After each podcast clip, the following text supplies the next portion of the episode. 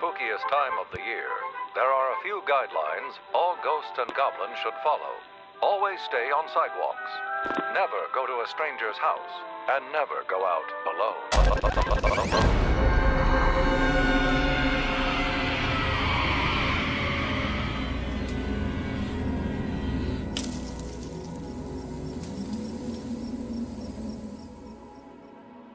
It's not the house that's haunted, it's your son. Day 6 of 31 Days of Halloween, Insidious. Are you ready? Yeah.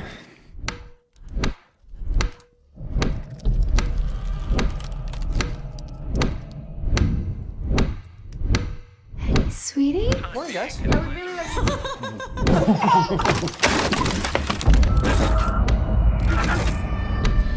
He's not in a coma. They don't know what to call it.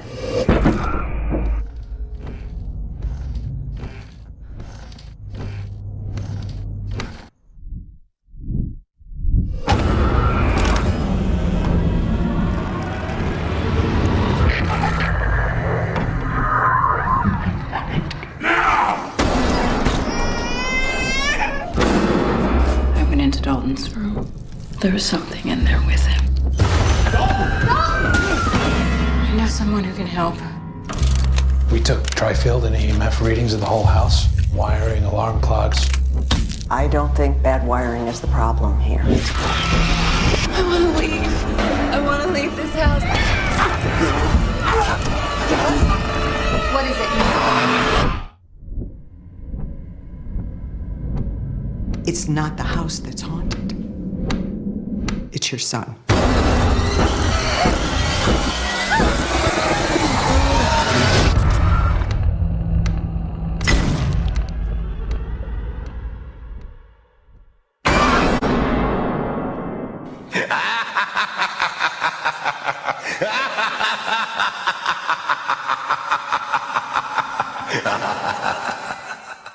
Directed by James Wan and produced by Jason Blum, originally titled The Further, Insidious was released April 1st, 2011.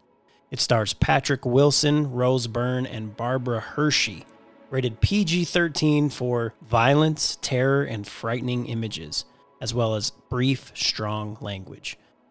The film was shot in actually just three weeks and it had a budget of $1.5 million, ended up making 99.5 million at the box office. Crazy.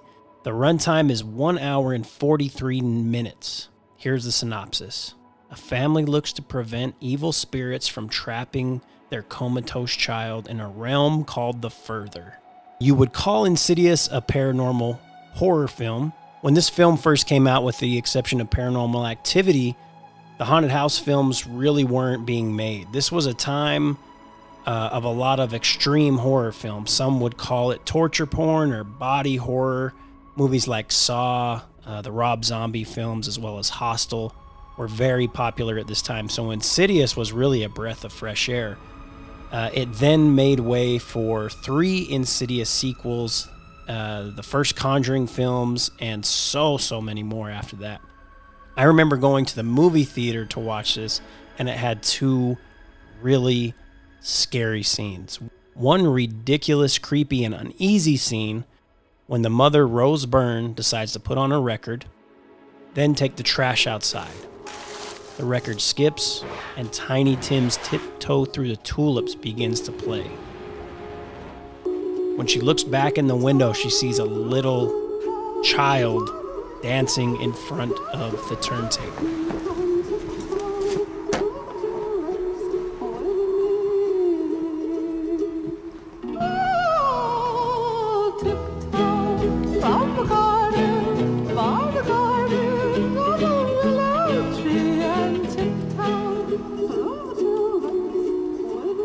You just have to see it to realize how creepy this scene is.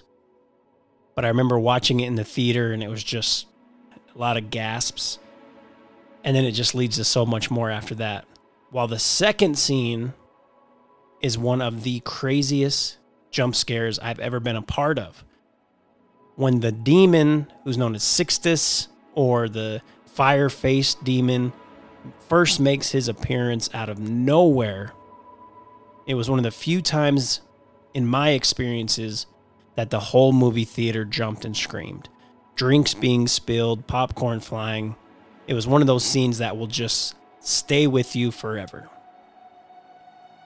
There's also a scene that at the time wasn't necessarily scary to me, but after having a child, it affects you differently.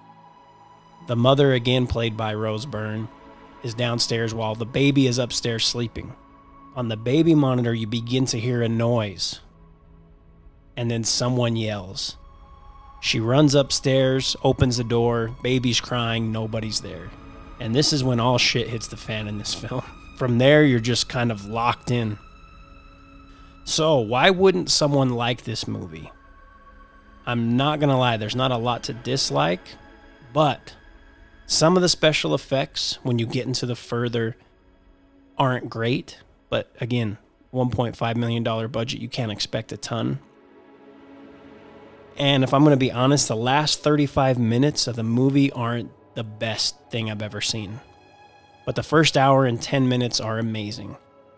So I highly suggest you watch Insidious if you haven't seen it. If you have watched it, always worth a rewatch.